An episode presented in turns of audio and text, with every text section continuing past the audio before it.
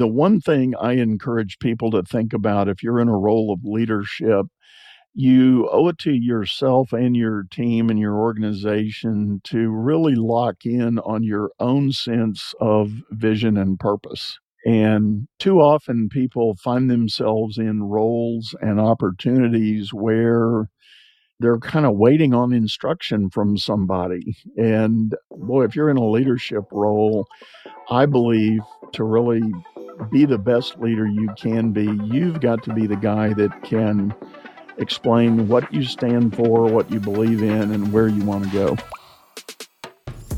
So, the big question is this how do small business owners like us grow our leadership, develop our teams, and scale our business in a way that allows us to get our products and services out to the world, yet still remain profitable? That is the question, and this podcast will give you the answers. I'm Bradley Hamner, and this is the Club Capital Leadership Podcast. Hey, before we get into today's episode, did you know that Club Capital is the largest accounting and advisory firm for insurance agency owners in the country, providing monthly accounting, CFO services, and tax preparation? Check them out at club.capital. Welcome to another episode of the Club Capital Leadership Podcast. My name is Bradley Hamner, your host.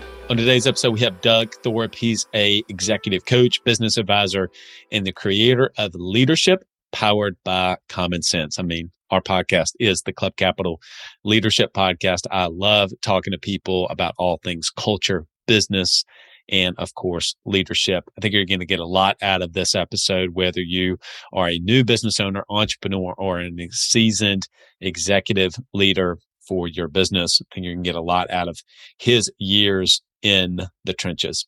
Without further ado, here's my conversation with Doug Thorpe.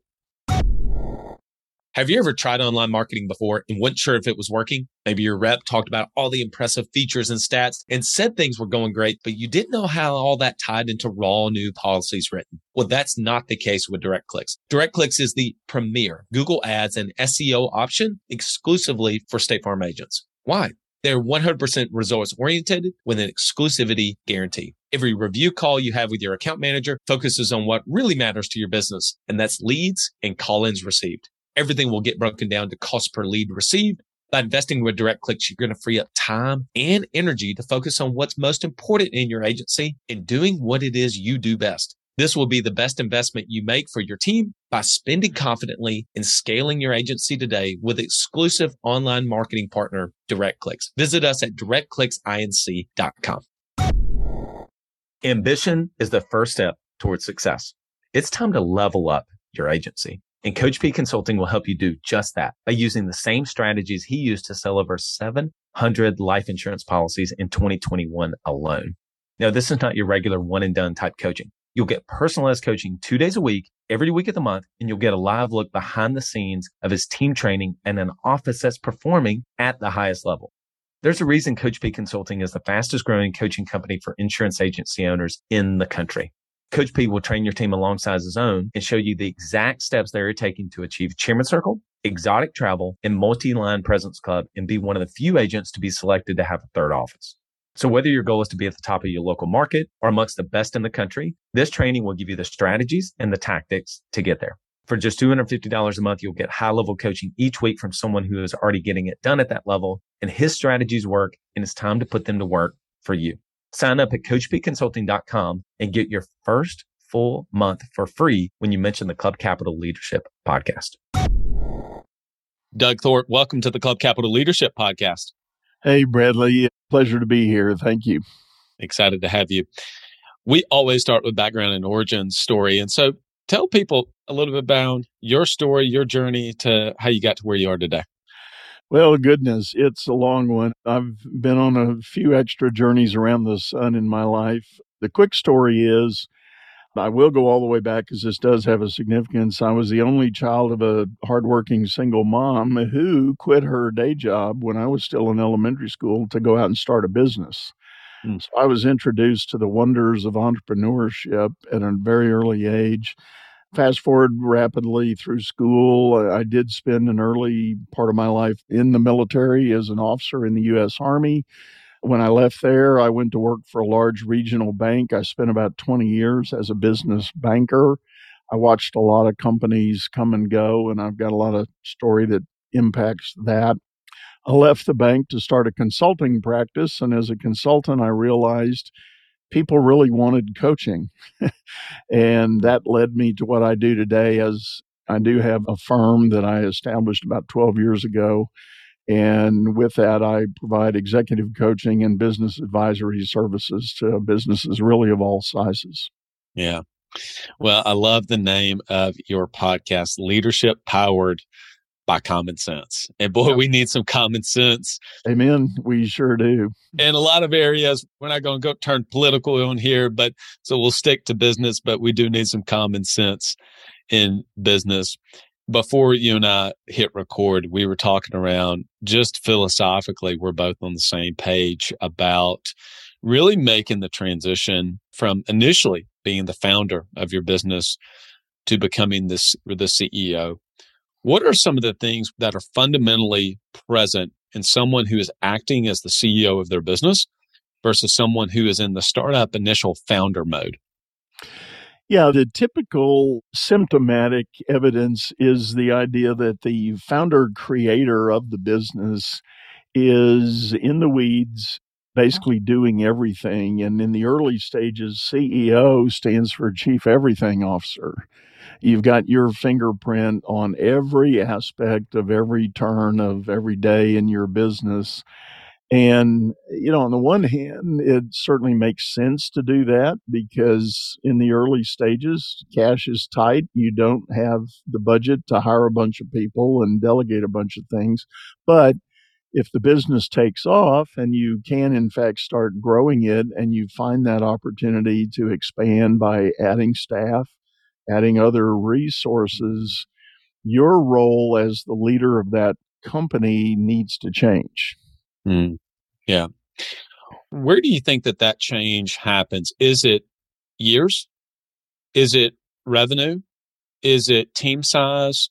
Is it different from person to person? Where do you think that that transition needs to begin to, to take place? That's a great question, Bradley. And I don't think there's an automatic answer for anything usually it's more a function of team size rather than total topside revenue.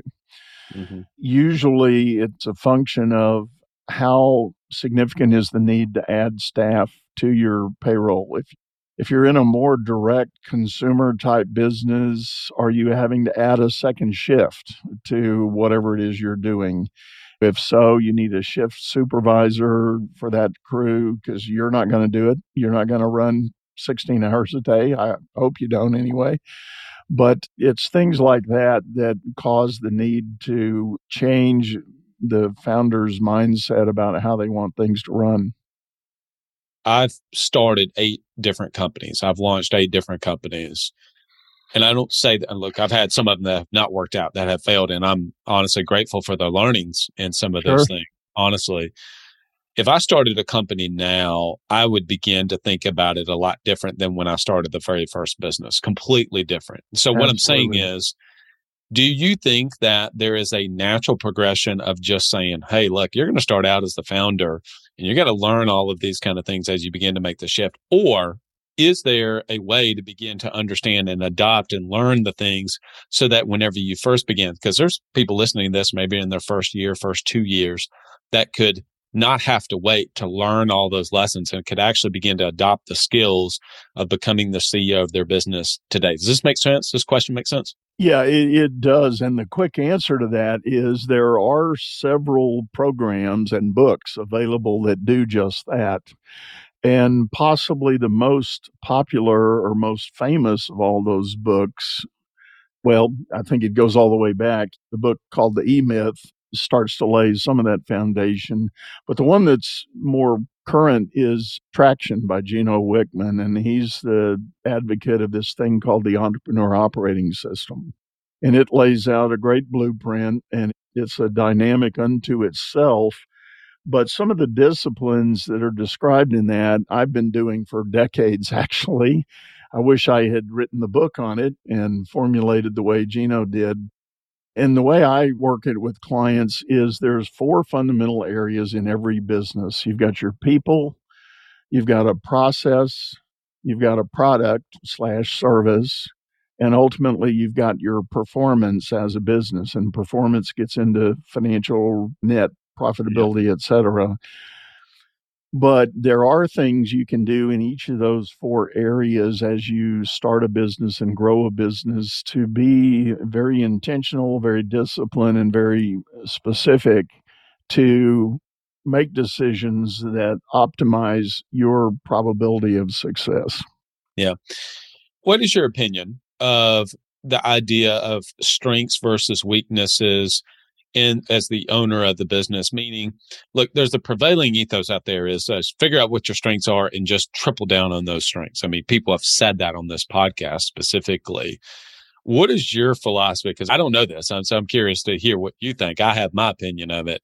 But what is your philosophy around well this is what my strength is so i'm just going to kind of double down on that and then i'll just hire people around me to take care of some of the weaknesses that's a great question. And in my mind and in my own experience, the fundamental answer is yes, you ought to do whatever work you've got to do to identify what your strengths are. And by the way, not everybody knows that. and that's another whole discussion. But do the best you can to identify those strengths. And yes, you probably are going to have to hire people around you or at least contract the work that needs to be done where you're not strong. Simple examples are things like doing bookkeeping. If you aren't a detail oriented person in that regard, find a 1099 person that can do your bookkeeping for you. And a lot of owners get real antsy about giving up their financial information to an outsider. Yeah. So that's where it starts to border into what I like to call the psycho emotional aspects of running a business. Yeah. Yeah. And that's the ultimate challenge and maturity as an owner founder is the willingness to admit where you've got a gap and be open and realistic about optimum ways to fill that gap. There's a great book called Leadership and Self Deception. Have you ever read that book? No, no, I hadn't. Well, if nothing else, the title says a lot leadership yeah. and self deception, right? Which is, you mentioned, well, it's really hard to kind of figure out what my weaknesses are. And some of it is just because it's hard to read the label from inside the jar. I mean, it's just say like, well, I mean, I think that this is what my strength is. I do. I think that this is where I'm good. I, I think that this is where my weakness is. How do we even go about beginning to really uncover what that is. I mean, for some people may say, I think this is where I'm stronger. I don't even really know. Yeah. Well, there's so many iterations of that. And I guess in the entrepreneurial realm, what I would say is if someone has launched out to build a business, there are probably several, but I think there's at least two fundamental variations on it. One is the idea of the person that has an idea. They're an inventor, creator, they want to build a business around this thing they've created. And that's great. And that's where we get the apples of the world and the Googles and all that. So that's certainly significant. But there's a, a, lot of the business world that is based on people that have bought into franchises, for instance. They've taken an idea or a concept or a product that's already been proven and they've agreed to buy a territory or buy a footprint that they can be the distributor of that good and service. So, in other words, they're not having to make up the idea, they're just taking an idea and executing on it. Even in both of those cases, there is still the challenge that as that business takes off, the owner may not yet have the right mindset for growing with the business. And that's where I've chosen to camp out and do my work for the world mm-hmm. is to help those owners that are going to struggle with their own pivot to grow with the business. Yeah. If you have business owner, entrepreneur as one of your titles, they're just as necessary requisite business skills that you have to have. you You have you? to figure out anyway. You have you to address them along the way. Yeah. I mean, business is hard. Business is hard and it gets harder. Yeah. It really does. I mean, there's a reason why maybe post COVID it's even greater than this, but 96% of businesses don't see their 10th birthday. I'm curious your thoughts around just the idea of how do you define leadership for the people that you work for? What does that even mean to you? Well, it starts with a very fundamental definition. And when I work with my clients, we do talk about this. I used to ask the question, Do you think there's a difference between management and leadership? And then once upon a time, I would get some puzzling looks and well, yes, no, maybe. But now I think everybody's a little more read in and everybody quickly says, oh, yes, of course there's a difference. And so that's when I say, well, what do you think the difference is? And we start talking about many different things. But my answer to that question is management is about process, but leadership is about people. Hmm. And you can be a manager of a process and you can make a profit in a business, but you're going to spend a lot of your time hiring, firing, and replacing people on your team. If you yep. don't adopt and form for yourself some leadership skills, mm-hmm. because leadership will help shape the culture that you've got in your business it will help endear people to want to be part of your team and move your business forward. And there are plenty of examples of companies, larger companies, that have spent big dollars trying to build a brand, but they've done nothing to build the culture to support that brand. Yeah. And the brand is essentially dead on arrival. Yeah because yeah. the team cannot support that great and grandiose vision that's been laid out. Are you an agency owner looking to grow your revenue, increase your bottom line, and better manage your taxes? Club Capital is here to help. Club Capital is the largest accounting and advisory firm for insurance agents in the country, providing monthly accounting, tax strategy, and CFO services. Way more than bookkeeping and your everyday run of the mill tax prep. Club Capital is focused on providing financial and tax advisory services that help you plan and forecast your agency's performance. Their financial dashboards and agency forecasting tools help you better understand your agency's historical performance, create measure future targets, and see how your agency compares to your peers around the country. Imagine what it would be like to understand the impact to your bottom line when deciding to hire a new employee or forecast the impact rate changes or commission rates will have on your business. With over $200 million in tracked annual revenue and $140 million in tracked annual expenses, Club Capital has the data and the team to help you make better informed decisions for your agency. They will help you turn that back office stress into the backbone of your agency's success by giving you the tools to take your agency and your leadership to the next level. Visit club.capital today to book a solution overview with one of our business consultants. Club Capital, way more than a CPA firm. The best use of money is to buy back your time. And one of the best ways to do that is with a virtual assistant. Rock Solid Virtual Assistants brings together top business leaders with exceptional virtual assistants to build successful relationship driven teams. The services they provide range from graphic design and marketing to executive admin assistance and everything in between. There are many virtual assistant companies on the market to choose from, but at Rock Solid, their processes and passion for what they do place them at the very top of that list. Not only is their hiring process exceptional, which nets them the very best assistants, but they also provide superior support to their teams for the duration of your time with them. The matching process at Rock Solid is unlike any other, and they have the track record to prove it. Their hands-on approach has proven to increase the success rate of their teams exponentially. So if you're looking to build a rock solid team for your business, reach out to Tracy and the team for a no pressure discovery call at rocksolidassistance.com. They value your success as if it were their own because it is. It's impossible. I mean, if you host a podcast as you and I both do that has leadership in its title, there's impossible to not talk about culture on a fairly regular basis. And I think it deserves to be talked about from as many angles as we've had guests on this show. When you are working with a client, talking to someone, and you can tell that they've got some of the hard skills in place. Okay. They track their numbers pretty closely. They got a vision of kind of where they want to take the business. Should some of those things kind of be tightened up a little bit? Sure, maybe so. But one of the things you kind of begin to identify is culture. We just don't really necessarily have the right culture in here. They got all the pieces in place with the exception of one pretty big thing, which is the culture. What are the elements around culture that you kind of begin with to say, hey, we're going to have a cultural shift? This is the how we're going to go about doing it. Well, I think that is very much about it should and does start with what the founder owner has declared and wants to set out to achieve. And if you don't have that, then you're just going to hire a bunch of people and you're going to talk about process again. You're going to say, well, here's how transaction works, or here's how we build this widget, and here's how we want to ship that to our clients.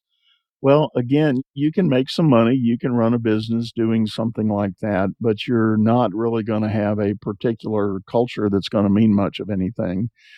But if you, as a leader, you want to paint a picture and say, we want a certain kind of culture, we want a special environment to work in where people have a freedom and an empowerment about the work. We want people to have regular feedback on what they're doing, how they're doing. We want to be able to provide recognition to our people. We want to be fair and equitable in the way we pay and bonus all of those things help, I think, come into building the right kind of culture. But I'll give you an example. Just recently, I recorded a show on my podcast with the guy that was the talent development leader at Hard Rock Cafe. We'll talk mm-hmm. about a culture.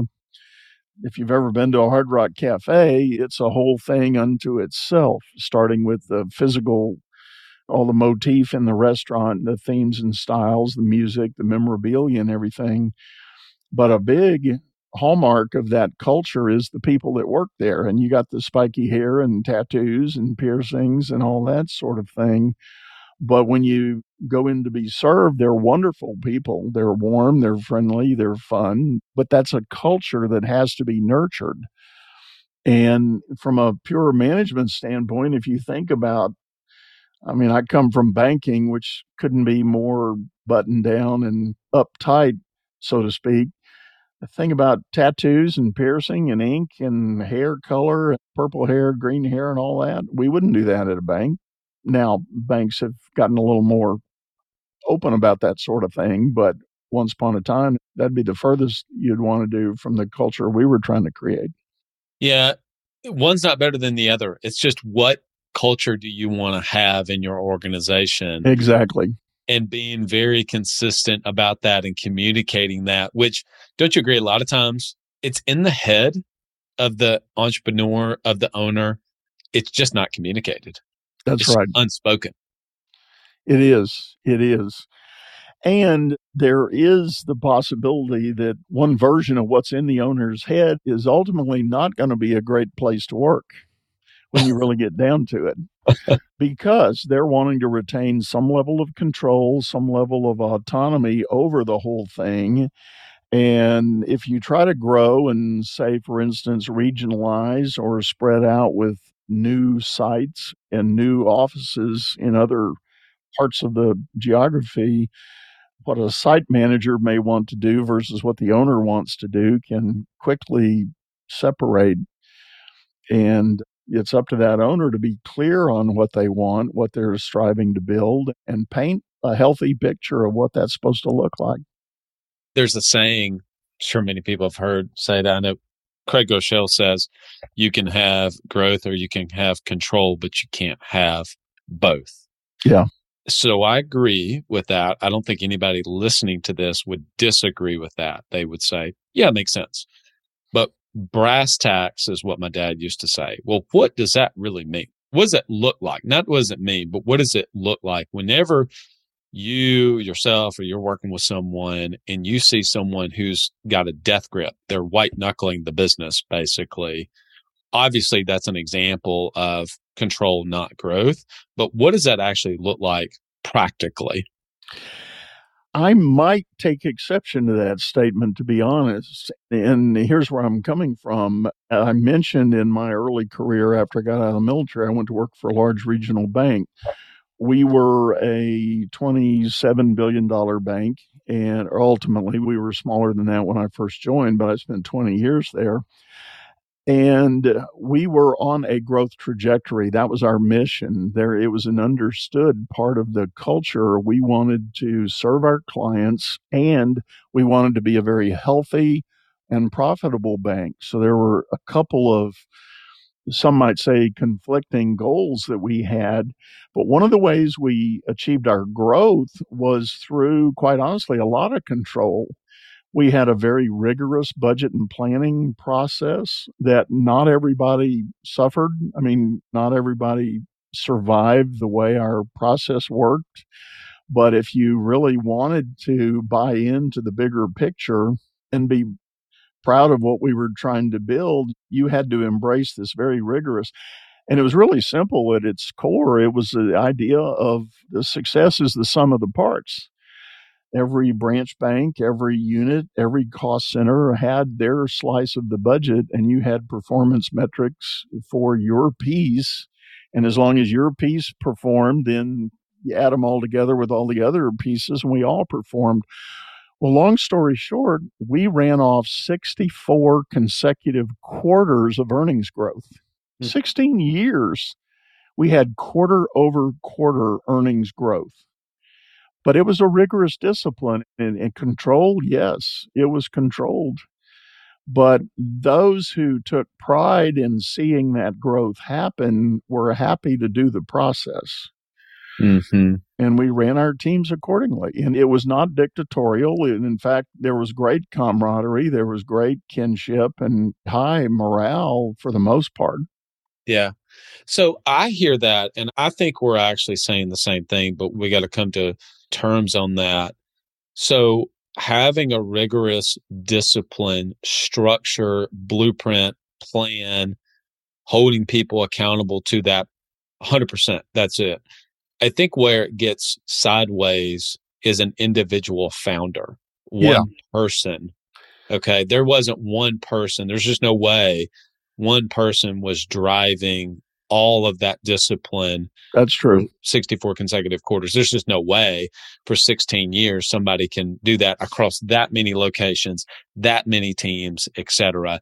To right. me, I think that's where the difference is. You're right. And I think maybe the spin on the word control back in the original statement is more that I'll go so far as to call it that egotistical control. Yeah. This is mine. You can't have it. And that's where some entrepreneurs sadly run amok is that they've got that kind of control over their company. I want to ask you around delegation, but I'm going to ask it a different way. For an entrepreneur, let's say between 10 and 30 employees, okay, you have kind of that range. Because I think once you get past that, you're in a performance type business, right? We're looking to kind of scale to 25 million or so. So it's a little bit different past yeah. that, but let's stay south of 25, 30 people. But for that person around delegation, what are a few of the things that you feel like can never be delegated by the business owner, right? There's things that can be. You mentioned obviously financial management, bookkeeping as an example. That's great. Once what Club Capital does, but what are some of the things you think just never can be?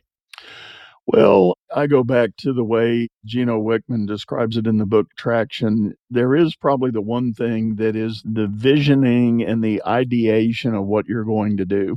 Yeah. And I guess maybe one of the more classic examples of that is Walt Disney himself. The vision he had for what became Disneyland and Disney Studios was incredibly creative, incredibly unique. And he really had a long range vision of the fantasy experience of, of all these characters and the way they worked together and the way they presented you can't delegate that. You can certainly teach people, you can maybe train people to embrace it. You can find talent that has a similar bent and can get aligned with it. Yeah. But when you're the guy with that dream and vision in your head, there's no way to delegate that. Yeah, I completely agree with you.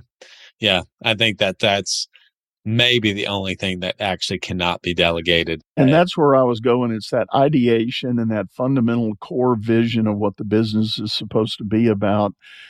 And really beyond that, I think you can delegate just about anything. Totally agree with you. Yeah, that's true.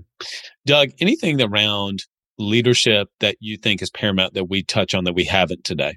I'm glad you asked that. The one thing I encourage people to think about if you're in a role of leadership, you owe it to yourself and your team and your organization to really lock in on your own sense of vision and purpose. And too often people find themselves in roles and opportunities where they're kind of waiting on instruction from somebody. And boy, if you're in a leadership role, I believe to really be the best leader you can be, you've got to be the guy that can explain what you stand for, what you believe in, and where you want to go. Yeah, I love that. Yeah. Doug, people want to connect with you, your podcast. If they want to reach out to you directly, where would you point them to? The easiest thing to do is go to my website, and it is very simply dougthorpe.com. There are links to the podcast, there are links to my book. There's a blog there that I still publish once a week. A lot of content going out, and I am all over social media, but the website, dougthorpe.com, is the main place. That's awesome. Doug, appreciate you coming on. All right, Bradley. Thank you. Okay, so a couple things that really pick up. First of all, Doug and I are very much on the same page with how we see things and just philosophically how we begin to kind of approach business. A couple things at the very end when he mentioned, hey, the one thing that you cannot delegate is the vision, the ideation of the direction of the company. I completely agree. I was curious if he was going to say that. And obviously, that's an example of where we're definitely aligned. Second, big one I really loved whenever he was drawing the distinction between leadership and management. Leadership is all about people, management is all about process. And then lastly, I thought the discussion around strengths based leadership and versus weaknesses, et cetera, I've brought that up a couple different times to people on the podcast and it's by design. I think that that's a fascinating discussion because sometimes things just kind of casually get thrown out there as to say, well, figure out what your weaknesses are. Once you figure that out, just do that. And it's like, well, okay, there's more nuance to things than just doing that. So you want to connect with Doug, go to dougthorpe.com. Doug Thorpe with an E at the end dot com. Thanks to our podcast sponsors, Club Capital, Coach P Consulting, and Autopilot Recruiting. We are just getting started in 2023. You want to be able to make really good decisions with your financials, you want to make great decisions in hiring, being able to get A players on board, and you want to be able to train and develop them. You want to be able to understand your financials, as Doug talked about in the podcast. Go to club.capital, book a no obligation demo so you get to know your numbers. You understand what your burn rate is so you can be more profitable have money set aside to be able to pay your taxes and just be able to make better decisions in your business so you can know how much you can invest in your team. Go to club.capital, book a no obligation demo. As you're investing that money, plowing back into the asset of your business and you're wanting to be able to onboard a player, it kind of is a numbers game in a way. There's a parallel track between the leads the nurture pipeline of leads in your business for sales as there is leads and prospects to come on within your team. And you got to be doing it on a regular basis. For just a few hundred dollars a month, if you work with the team at Autopilot Recruiting and use the code Club Capital to get started, then they're going to do that on a daily basis for you. You're going to get assigned to a recruiter. It's going to work with you, get to know your situation, be able to set your entire CareerPlug portal set up so you have a good applicant tracking system. So you have insight into where your future A players are going to be. And then once they come on board, you can train and develop them with Coach P Consulting twice a week. He's going to let you behind the scenes of what he and his team are doing to be able to get it done at the highest level and let David know you heard about him on the Club Capital Leadership podcast. All right, everyone, let's make 2023 the best year yet for you personally and for your business. Appreciate all of you. This was helpful to you. Share it with one other person. Be greatly indebted to you. Till next episode, everyone, lead well.